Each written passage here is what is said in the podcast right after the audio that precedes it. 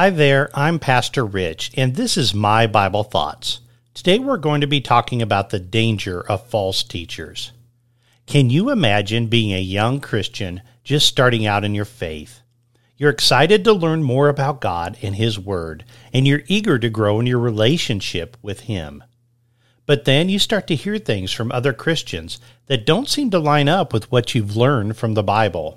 They tell you that you need to do certain things in order to be saved, or that you need to follow certain rules in order to be a good Christian. Of course, you're confused and unsure of what to believe.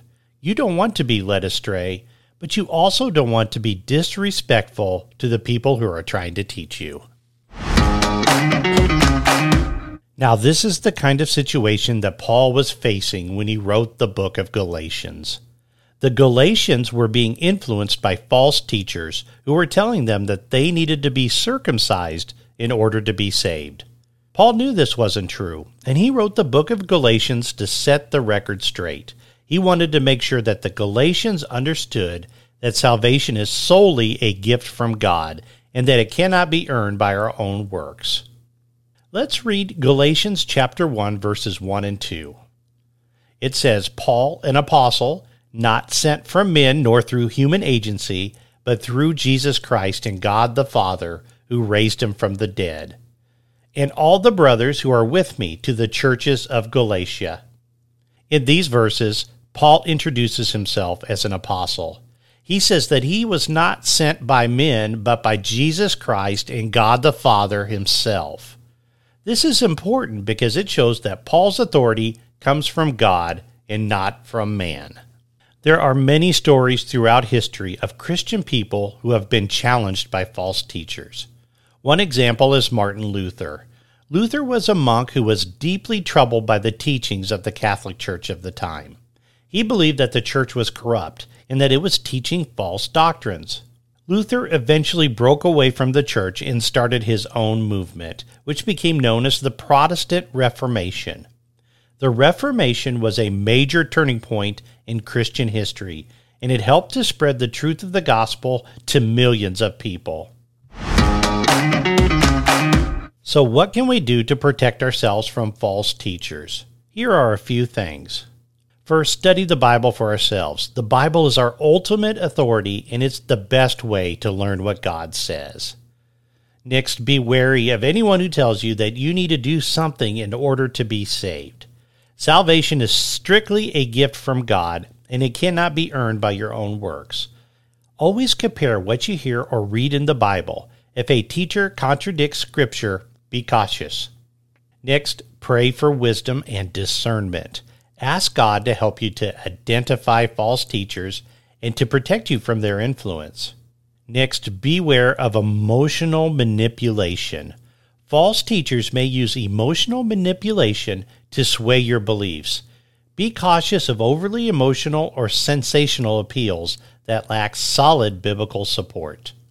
Next, learn church history. Understanding the history of the Christian doctrine can provide valuable context.